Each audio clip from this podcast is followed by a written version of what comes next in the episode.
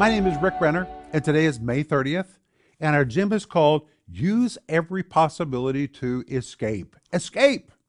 And our scripture is 1 Corinthians 10:13, which says, "There's no temptation taken you but such as is common to men. But God will not suffer you to be tempted above that which ye are able, but will with every temptation make a way for you to escape."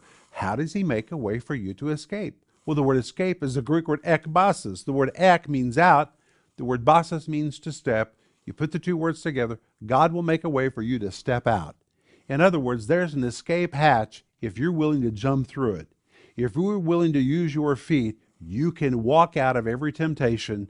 The same feet that walked you into a bad place can walk you out. And really, when the Bible says God will make a way for you to escape, it means God will enable you, He will empower you to use your feet to walk out of that bad place so you do not submit to temptation. That's worth thinking about today.